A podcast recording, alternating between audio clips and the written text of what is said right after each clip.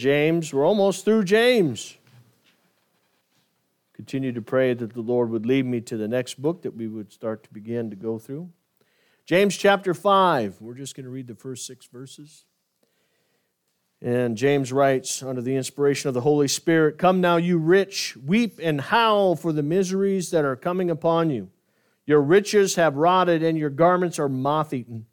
Your gold and silver have corroded, and their corrosion will be evidence against you and will eat your flesh like fire. You have laid up treasure in the last days. Behold, the wages of the laborers who mowed your fields, which you kept back by fraud, are crying out against you, and the cries of the harvesters have reached the ears of the Lord of hosts. You have lived on the earth in luxury and in self indulgence. You have fattened your hearts in the day of slaughter. You have condemned and murdered the righteous person. He does not resist you. May the Lord add a blessing to his word. You may be seated.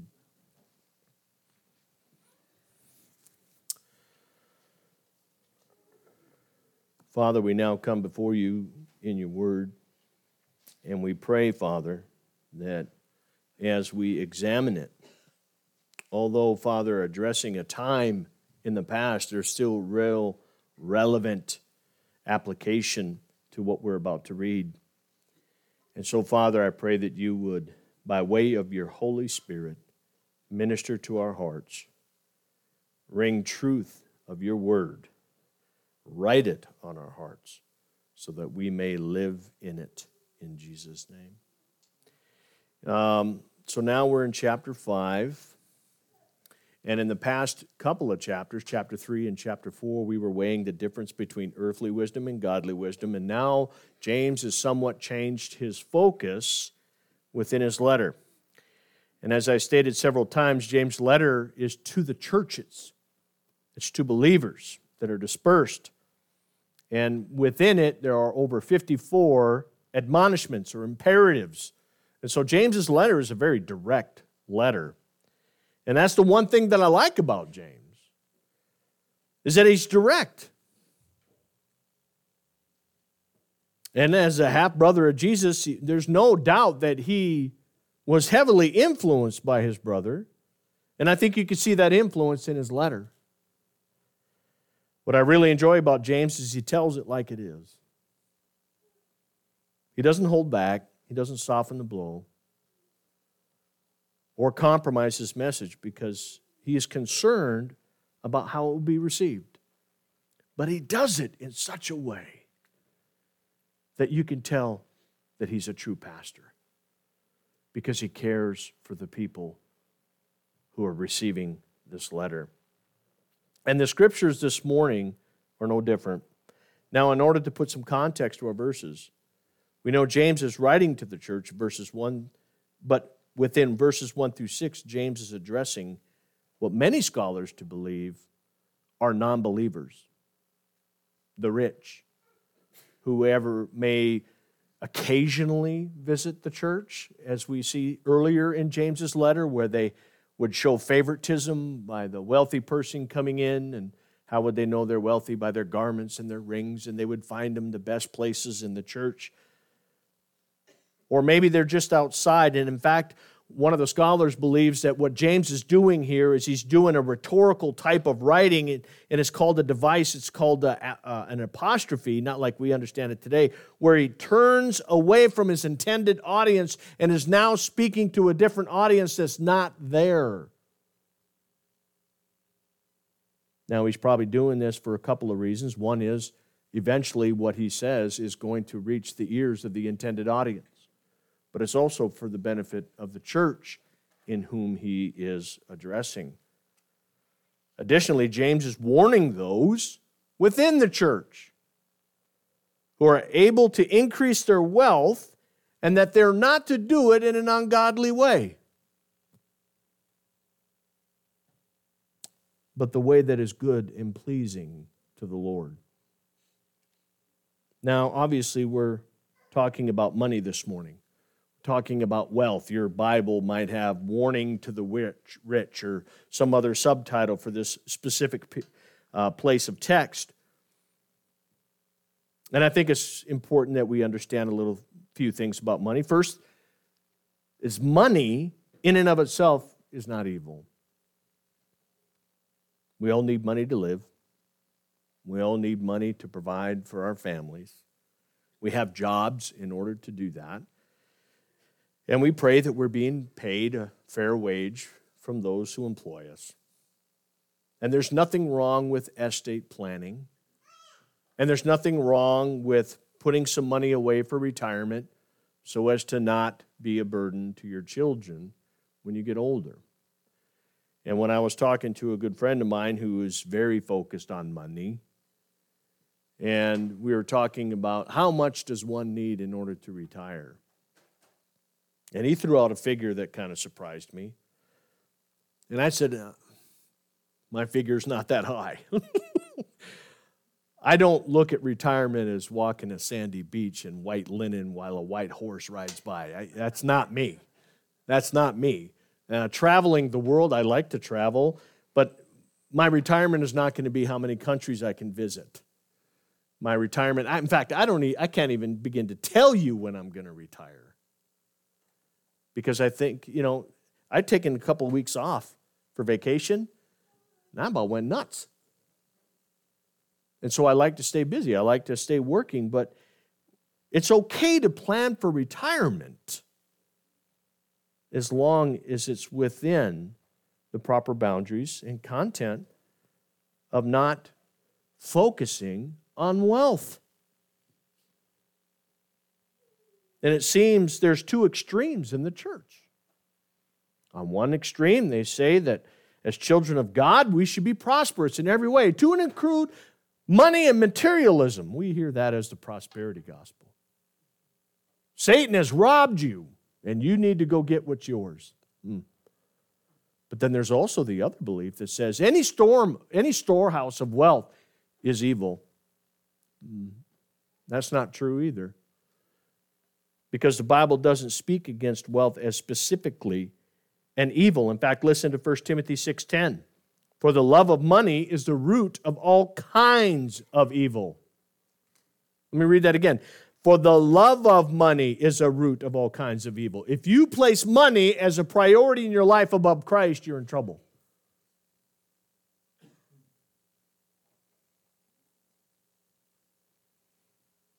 And in the rest of that verse, it says, and through this craving, greed, wanting more, that some have wandered away from the faith and pierced themselves with many pangs. You know what that's saying? When you focus on money, you're taking your focus on the Lord and you're going to compromise your faith. You're going to compromise your walk. There's nothing wrong with being smart and planning, nothing wrong with being smart and investing. But when it becomes, as I'll talk about later, your God, that's when you're in trouble. Money isn't evil. Craving it beyond contentment, that's where we get in trouble. For we are to be content with all things.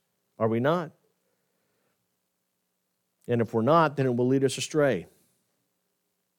And we'll find ourselves exactly in this text as the audience of what James is saying, if we do. So let's examine the text and understand it a bit better. Verse 1 Come now, you who are rich. Come now, you who are rich weep and howl for the miseries that are coming upon you. Again, James calls it like it is. He doesn't hold back his condemnation of the oppressive rich. Now, what's interesting here is James does not call them to repentance, which I found was interesting in my study. He simply gives them the impending judgment that will come upon them.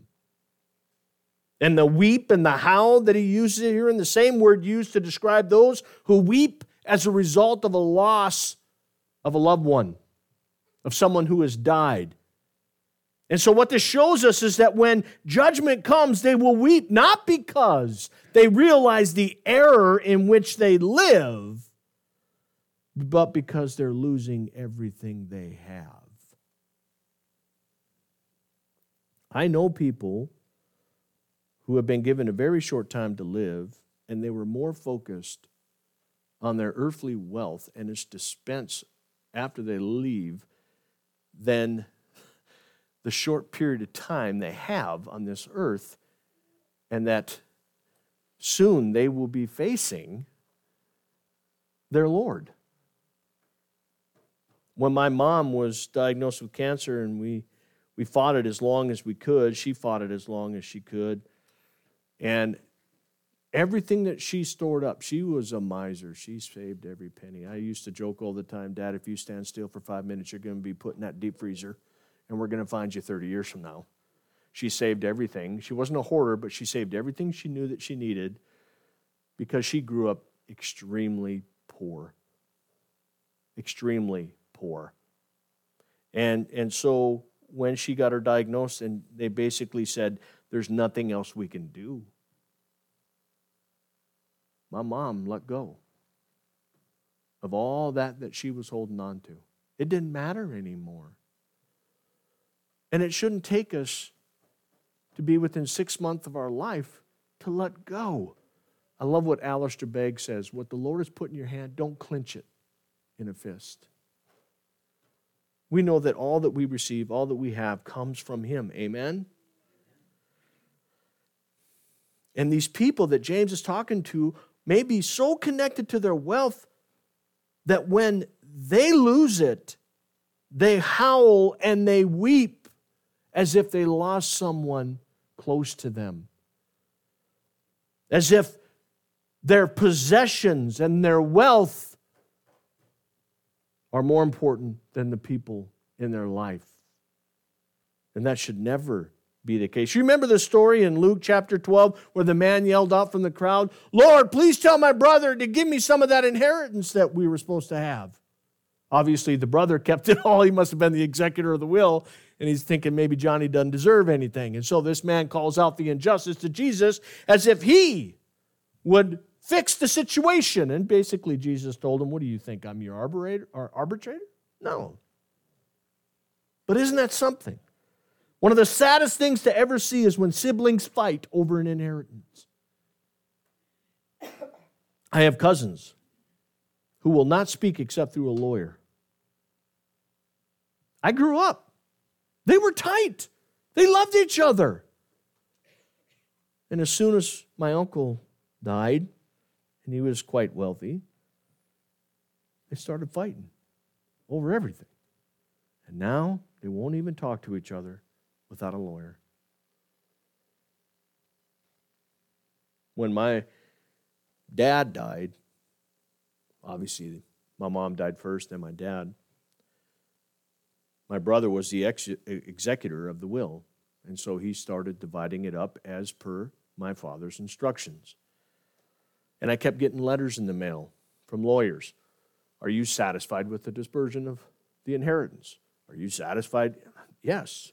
Yeah, so I called my brother and I said, Please explain to me why I keep getting these letters from lawyers asking me if the disbursement of my father's inheritance is agreeable, is, is, is equitable.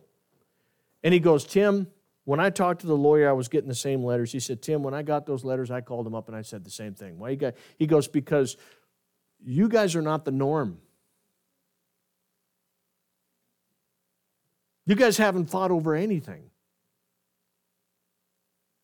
And, and praise the Lord, my family never, ever fought over anything. Whatever my father decided to do with his wealth, that's up to him. It's not mine, it's his. He worked hard for it, he lived hard for it, not me. And I was very blessed that we didn't do that having seen my cousins and what they were going through. But that's what money does to people, unfortunately and sadly. Now, these words are also, these words weep and howl, are also used for remorse as to how they lived in their wealth. Remember the story I shared last week? Again, in Luke chapter 12, where the rich fool who had a bounty of crops and he didn't have enough to store it. So what did he do? He hired some people to build more barns so we can have more stuff. And once he got it up there and he's like, oh, it's great. Now I can just relax and enjoy the fruits of my labor. And he had no idea that that day he was going to be face to face with the Lord and Savior Jesus Christ. The brevity of time. We could spend our whole life seeking, working to gain the riches of this world, and at the very end, well, there's, I think one pastor said it, there is never a U Haul behind a hearse. There isn't. What you leave behind is going to be divvied up and either given to the state or your children or other relatives or however you decree it. You're not going to be carrying it with you into the afterlife. Remember what Jesus said For what does it profit a man to gain the whole world and forfeit his soul? We have to come to a point in our thinking that this life on this earth is so brief that we need to spend our time in godly pursuits and not worldly pursuits. And I guarantee you, as you get older, like me, age 50, you, amen, that's what you're supposed to say. You're going to focus more on what this life is really for than when I was 21 and I thought I was going to live forever.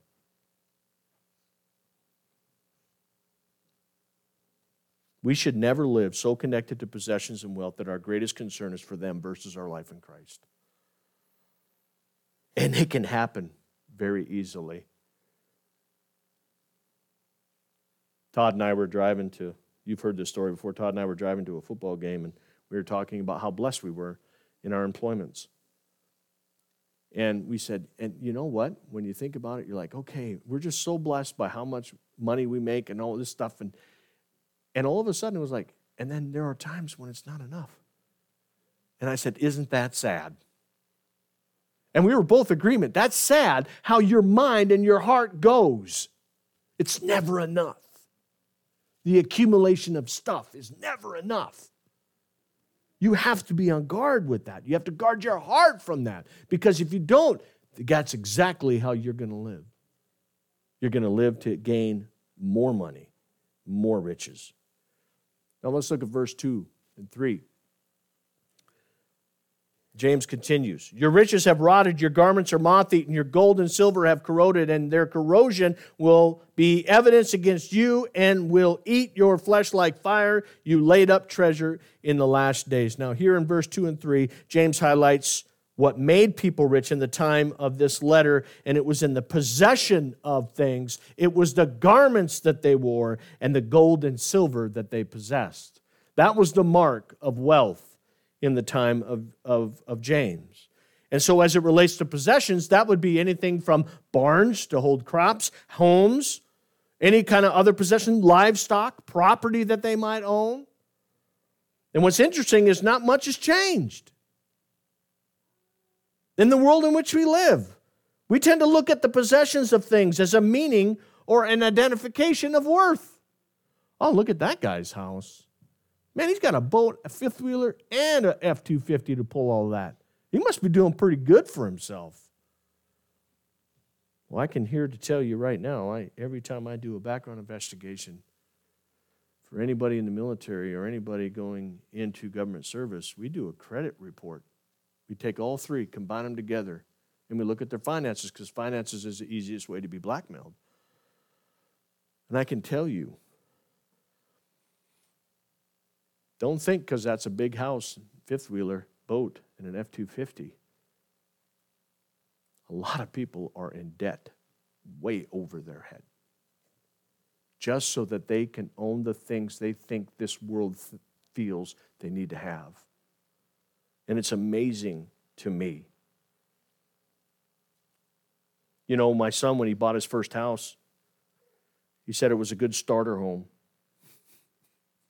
And I said, Seth, somebody raised a family of two in this house. It wasn't a starter home to them, it was their first home. It was built in the 40s, I think. It was their first home. And they probably lived there. And their children grew up there. And so, but that's that's the mentality that we have today. It's a good starter home. Then I'll move to a bigger home. And then when I get to that one, then I'll move to the bigger one after that. There's nothing wrong with having a home. There's nothing wrong with that. There's nothing wrong with selling one and building one. But if it's continuously to have something bigger and better when what you have is sufficient, are we content? Are we content? Now, Tim Knutson is a realtor. He's going, Tim, Tim, knock it on. he said, You hurt my bottom line here. I'm just saying that we should be content with what we have. We should be content with what we have. When I grew up, we lived in a small house in Tioga where my brother and I not only shared the same room, but we shared the same bed. It wasn't until I was 13 and we moved to Wofford that I got my own room and my own bed. I didn't think we were poor. I didn't think anything of it. I thought that was just the way it was. Possessions should never be a measure of success. Possessions should never be a measure of your self worth. You know, I talk to people all the time, like in my job, and we could talk about DUIs and we could talk about criminal history. We could talk about things that they did in the past that they're embarrassed about, but they're not, they don't have a problem talking about it. But as soon as I go to finances, their head goes down, they look at the floor, and they're completely embarrassed. And the only thing I could think of as to why that is, is because we put so much of our self worth in what we are worth materialistically. That if that's not right, that if we're in debt, or we had bankruptcy, or we lost a car in repossession, it affects how we see ourselves and value ourselves. Your value is in Christ, not in the possessions of this world. And that's how Satan gets his hooks in us. If I can get them to value themselves in something other than Christ, I got them. Don't do that. Now, the term rotted can mean to be dissolved over time, but it also means to become worthless. Look, what we possess is most certainly will rot and decay and lose value over time. I love to go down when I hunt. I always love to go look at old farmsteads. You know, the old buildings, you see them all over the state of North Dakota, right? because there's a story there. There's a story of a family that homesteaded there, got their 160 acres, worked it for how many years and so that they could keep the land. They built a, they built the barn probably first. In fact, I wish John was here, but John told me the story of his father, his grandfather, I think. Yeah, grandfather. If I got it wrong, then John can correct me later. But his grandfather, the first thing he built was a grain house and a barn. And his grandfather slept in the grain house the first winter he was there with his wheat. And then later they built the house that John has on their property now. There's a story there with farmsteads. But guess what? You look at some of these farmsteads, it's decayed, it's rotted, it's of no value. And those that were original homesteaders, time has since forgotten them. You might find a neighbor that said, Oh, yeah, that's the old Gustafson place or the Olson place, but they're of no value. That was somebody's heaven on earth at one time. And now it's just rotted buildings. Everything we possess will rot away, it will decay over time. Listen, the dump is full of things we thought we needed. And the junkyard is filled with cars and trucks we thought we couldn't live without. All things perish over time. We should never put our faith in such things. Listen to Luke 12, 15. And he said to them, Take care and be on your guard against all covetousness, for one's life does not consist in the abundance of possessions. Another mark of wealth that they had back then was garments. Now, these garments were not normal garments, these were heavily ornate and hand sewn, made of the best materials. And we see that that's what they were wearing in chapter 2. It was fine silk, and it showed wealth. It's no different than today. When I found out some of the movie stars or famous people or rich people pay $100 for a monogram t shirt because it comes from a specific designer, I'm like, what? a $100 t shirt, $500 jacket, $1,000 shoes, and you need a closet just for your shoes? Some of these outfits aren't even worn twice. Oh, I can't be seen in public wearing that a second time. Heavens forbid. But we're no different. How many clothes do we have in our closets right now that we don't need? How many quarter zips can a guy have? One more. Just one more. That's it. I'm addicted to quarter zips. I don't know why. But my, every time I go, hey, Darla, look at this. No. She's like, you have enough quarter zips. I don't know what it is about quarter zips. I like them. They're all blue. but we're in a materialistic society. And sometimes what we wear, we want to present to other people who we are, but is that who we really are?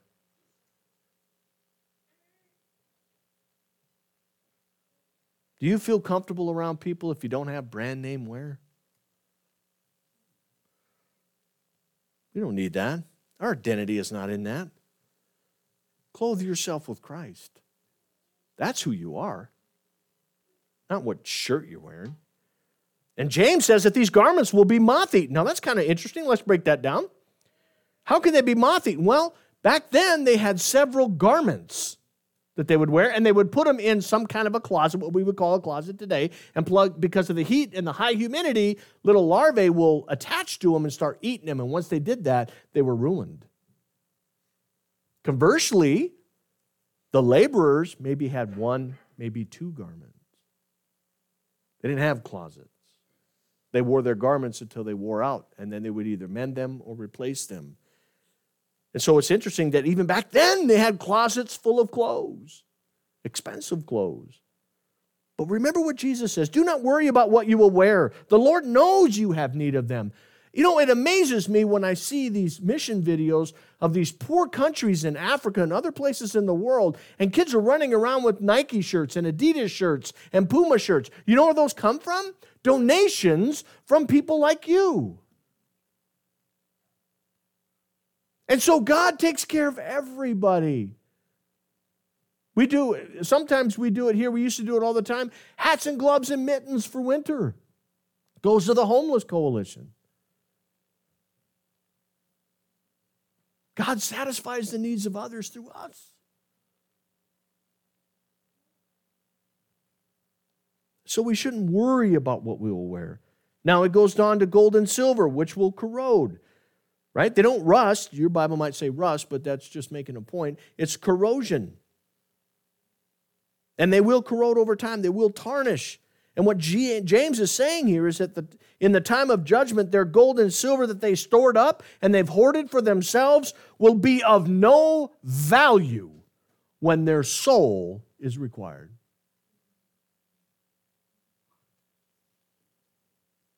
You cannot buy salvation. It has no bearing.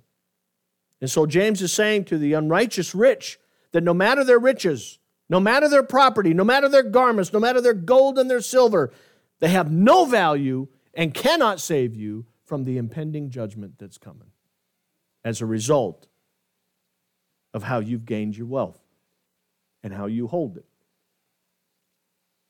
The only thing that can save them from this judgment is Christ. Is Christ. But they can't see him because they're blinded by their riches. Listen, brothers and sisters, wealth is a powerful God, small g.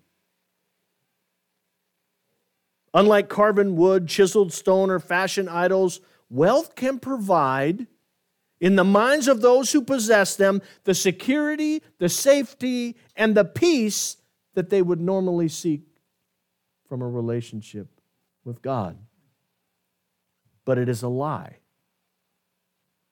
It is temporal, and it gives no one any advantage in salvation.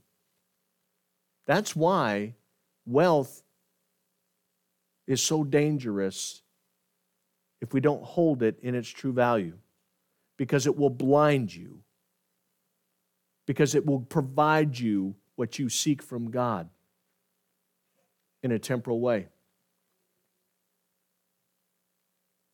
But not in an eternal way. And all of this will lend to the eating of the flesh. Now, what James means here is that their wealth goes, so do they. As their wealth deteriorates, so does their lives because they are so connected to it. And the fire symbolizes the anguish that will come by it. You know, one of the saddest things that I heard was when the stock markets fell, and I think 2008, and then all the times that the stock markets fell and great wealth was lost, you would hear the story of a suicide because somebody lost everything they had. How sad. How sad that their wealth was such an identifier that after losing it, life mattered not. And now they're going to live in that for eternity. Let us not be us. Additionally, James says, You have laid up treasures in the last days. They laid them up. They laid up their riches, stored them up. Instead of helping others around them that need help, they hoarded their wealth. Now, there's probably some, as some scholars believe, everybody felt that Jesus was coming back soon, right? And they understood that when he come back, it's going to be turmoil. Even Jesus himself said, as it was in the days of Noah, shall she be the second coming of the Lord. There's going to be trouble. And what they were doing is hoarding up their wealth in order to survive the tribulation. I was listening to a pastor this week, and he actually had an indictment on those. He, he comes from Central Oregon, and he had an indictment on, on some of the people in his church. He said, I know some of you out here are preppers and you're prepping for the tribulation as if it's up to you to survive that period of time. So you're hoarding your wealth and you're hoarding your things. He said, Don't do that. That's not biblical. Who's your Savior? Your bunker or Jesus? It was pretty quiet when he was talking to him about that. But nonetheless, it's true. There may be some that put away everything they can. So when that tribulation comes, they can, they can, they can survive it. Brothers and sisters, there's much more to be doing than hoarding your wealth before the time of the Lord. There are unsaved people who do not know Jesus. That's what you are to be about. Is living a life for Christ and reaching the lost so they don't suffer eternally. But listen to what 1 Timothy, in relationship to this, 1 Timothy chapter 6, verse 17 through 19 says, and this is Paul writing to Timothy, as for the rich in this present age, charge them not to be haughty, proud about their wealth, not to set their hopes on the uncertainty of riches. Boy, is that not true in the day in which we live today? With the stock market, the volatility.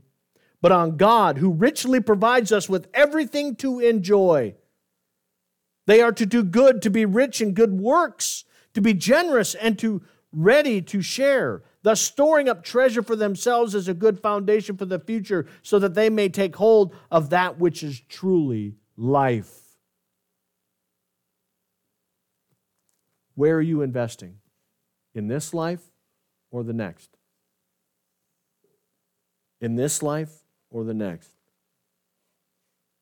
Verse 4 Behold, the wages of the laborers who mowed your fields, which you kept back for fraud and crying out against you, and the cries of the harvest have reached the ears of the Lord of hosts. Now, James here reveals those who are rich earned their wealth, and he has his first charge against them because their wealth was obtained by ill gotten gain. By ill got they stole it. They took it from somebody else. How did they do that? Well, back in those days, day laborers were the economy. They would stand in the marketplace and they would be hired to go out and work in the fields. We see the same exact story as Jesus told it in Matthew chapter 20, verse 1 through 18, where this man hired, the parable, the man hired day laborers to go out and work in the field. And they would be agreed upon a wage, and at the end of the day, they would be paid, and then they would take that, and that's how they made their living. There was no unions, there was no employment. You know, there was no, what do you, what do you call that when, uh, I just lost a word. That's what happens when you're 50. Anyway, um, ish.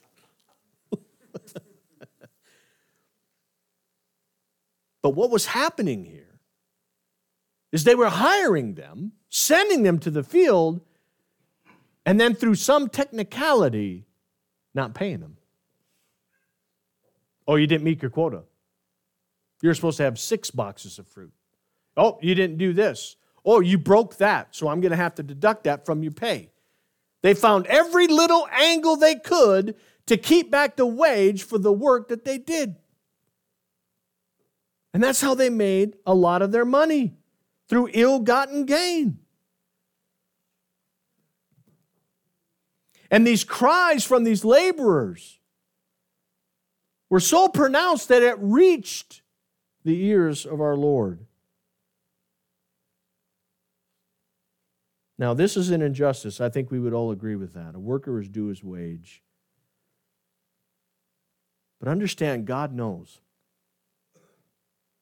God is fully aware. God understands your situation. God sees, and God will act. So many times in the face of injustice, we feel isolated and alone as if nobody understands, nobody can help, nothing's going to happen, I'm just going to be taken advantage of. And that's just the way it's going to be. And yet, James is saying, take comfort. God sees, God hears, He knows the injustices, and He will act.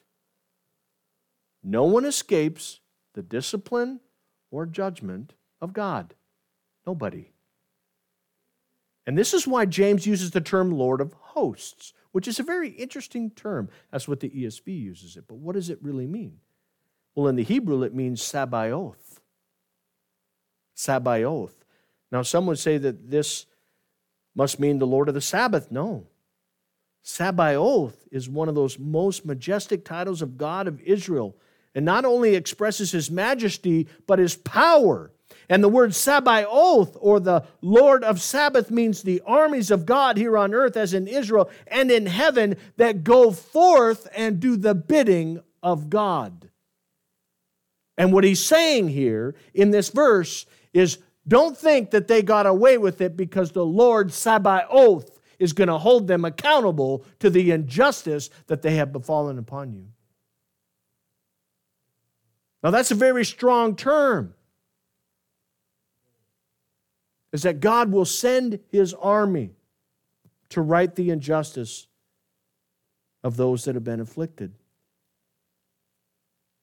And that should give us great comfort that the God that God knows. He's aware and he will deal with it. Whether it's in this life or the next. And you better hope he deals with it in this life. Because if he doesn't, there won't be a next for them. But most feel, even as Christians, that we must act when this injustice comes. We must right the wrong. We must fight and respond and demand and act out against our oppressors. Now, there are times we must raise our voice in order to be heard and face injustice the way that glorifies God, like Martin Luther King did, with nonviolence, raising up the issues, making a discussion happen and use the system to bring about justice, but we're not to respond to injustice as if we are God. We must not take our own vengeance. Vengeance is mine, saith the Lord. We must not execute our own, in, our own justice. We know the Word of God says that it's better to be wronged and trust in the justice of God who sees all and knows all, and not allow an injustice to go unanswered, rather than to act in a worldly way towards injustice with violence. Don't respond evil with evil. Trust in the Lord. Trust in the Lord. Trust in the Lord. Now, what is interesting here is in such of a treatment of day laborers were strictly prohibited by the law. In Leviticus 19, 13, you shall not oppress your neighbor or rob him. The wages of hired workers shall not remain with you all night until the morning. You're supposed to pay them at the end of the day. That was Hebrew law, and the people in the church would have known that. Most likely, these men were withholding these wages because of technicalities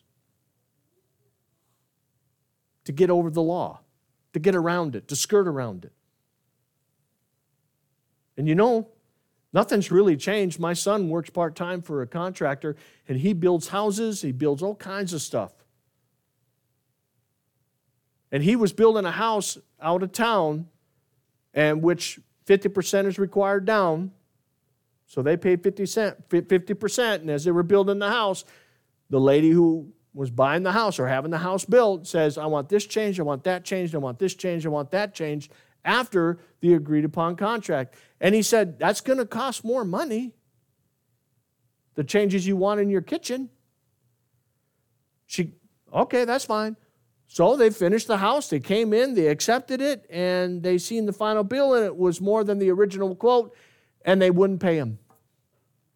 They took him to court.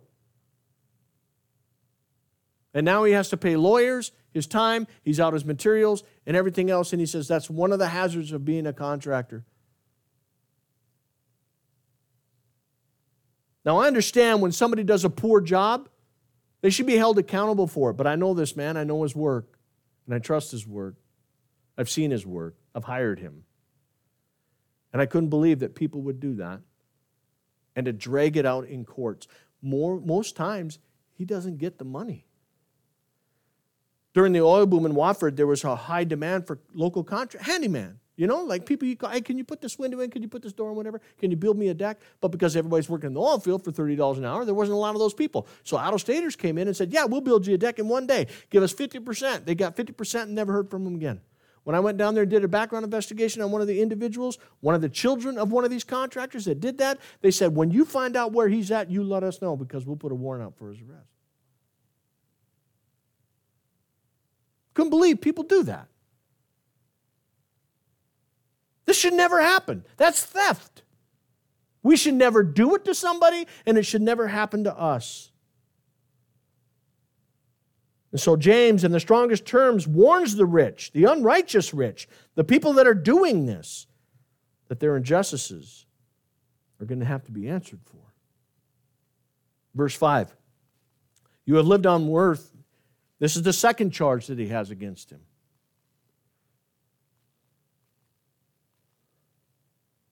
You have lived on earth with luxury and self indulgence. You fattened yourselves in a day of slaughter. You have condemned and murdered the righteous person. Per, hmm, person. How does he does not resist you? Sorry about that. Here in verse 5, we see the second charge against the rich, and the first being withholding of the wage. And within the second charge, James is addressing how they are living in relationship to their wealth by theft. In luxury. Now, luxury in and of itself is not a sin because the word used here in the Greek that was translated from the Septuagint, which was the Old Testament in Hebrew, is the same word used by Nehemiah and Isaiah to describe a life of abundant ease that God provides. But when it's combined with the second word, self indulgence, we get a real vivid picture of the selfish pleasure in abundance of the things and how they were living in relationship to Him. They were so consumed by their wealth and their desire to live in comfort and excess that they turned a blind eye to those who were in need. And they also turned a blind eye to their own impending judgment. Extravagant and self indulgent life can blind a person to their fate and to the plight of others. In Luke chapter 16, we read this. Luke chapter 16, verses 19 through 20. There was a rich man who was clothed in purple and fine linen, who feasted sumptuously every day, and at his gate was laid a poor man named Lazarus, and covered with sores, who desired to be fed with what fell from the rich man's table. Moreover, even the dogs came and licked his sores. The poor man died and was carried by the angels to Abraham's side. The rich man also died and was buried. And in, in Hades, being in torment, he lifted up his eyes, saw Abraham far off, and Lazarus at his side. And he called out, Father Abraham, have mercy on me, and send Lazarus to dip the end of his finger in water and cool my tongue, for I am in anguish in the flame. But Abraham said, Child, remember that you in your lifetime received your good things, and Lazarus in like manner bad things. But now he is comforted here, and you are in anguish. And besides all of this, between us and you, a great chasm has been fixed in order that those who would pass from here to you may not be able, and may none may cross from there to us. And he said, Then I beg you, Father, to send him to my father's house, for I have five brothers so that he may warn them, lest they also come into the place of torment. But Abraham said, They have Moses, they have the prophets, let them hear them. And he said, No, Father Abraham, but if someone goes to them from the dead, they will repent. And he said to them, If they do not hear Moses and the prophets, neither will they be convicted or convinced if someone should rise from the dead. That's a telling story told by Jesus as a parable of the finality of death and how we ought to live this life. Don't be blinded to the comforts of this world, the things of this world, or the substance of this world. Our life is but a vapor. Here today, gone tomorrow. Eternity is forever. And how you live and in whom you live today will determine the next. Now, when James says you have condemned and murdered the righteous person who does not resist you, he levies the third charge against the wealthy. Now, most believe James is figuratively when he's talking about murder. He's not talking actual murder, but certainly it could mean indirectly because without the wage, they don't have the means to live. They could suffer sickness, they can, they could suffer poverty, they could suffer hunger. And additionally, the law addresses this injustice to the poor, and yet it happened with frequency because the rich controlled the courts. The poor did not have the money to go to court, and the court did not look after the injustice of the poor, even though the law said they had to. And we see it today. One of the ways the rich and the political today, Robin, still is through the courts. If you have money and good lawyers, the poor have little chance in court, if any. They can hire really good lawyers and drag the case through court until the resources of the poor are exhausted. That's actually a strategy. That is why lawsuits within the church should never happen between members. As Paul admonishes, they should be litigated by spiritual leaders in the church. Now, James identifies those whom injustice is being levied. It's righteous person who does not resist you. Here, James not only identifies the victims of injustice, but how they are handled in the injustice by way of their faith. Again, the segment of scripture is being written towards the rich, but it also has a benefit for us in encouraging us that this should never be us inflicting this on the poor. But also, if it is us on the receiving end, that we rest in the comfort in knowing that God is in control. And in this third charge, we're seeing the end result of their actions. Their theft of wages, their luxurious and self indulgent living, their condemnation and murdering of the righteous is plainly evident to the Lord of hosts and directly condemned by his word and James's letter to him. Proverbs 22 16. Whoever oppresses the poor to increase his own wealth or gives to the rich will only come to poverty. Listen, no one can serve two masters. Split loyalty. And money can easily become our master. So, as we could see, James has a very direct and harsh rebuke towards the unrighteous rich and how they live their life in wealth, how they accumulate it, and how it affects other people. And James condemns it. And he rebukes it for what it is it's abuse, excess. So then, what can we take away from these verses, given the fact that we no longer live in a predominantly day labor economy? What are we to take away from what James is saying to us? Well, I think there's a few things we could take away. First, we must always remember that wealth we receive is from the Lord, and we are to be good stewards of it, and it is to be used in a manner that glorifies God, aids our brothers and sisters and the less fortunate, and not to be hoarded until the last days. Additionally, we are not to be so connected with our wealth, it's part of our identity. We should never be validated by our wealth. To the point where the thought of losing it would cause us to howl, that would cause us to weep. And finally, for those who have felt the sting of injustice and not being paid or cheated out of what you have, Take heart. The Lord Sabaoth is fully aware, and he will right the wrong, either in this life or the next. Now, next week, we're going to look at how we handle that on the receiving end in verses 7 through 12. So let us pray. Heavenly Father, thank you for your word. Although, Lord, this was written, this segment of text was written to the unrighteous rich, there's things that we need to take away from it, Lord. And I think you've said them. And I, and I hope we heard them. You are the giver of wealth. You're the giver of the things that we have. All that we have comes from you. All that we have, we are to be stewards of. Father, I pray that we are good stewards of that which you've given us. Let us keep the right perspective on the riches that you've given us and the wealth that we obtain from you. And let us use it to your glory, to your honor, to your praise.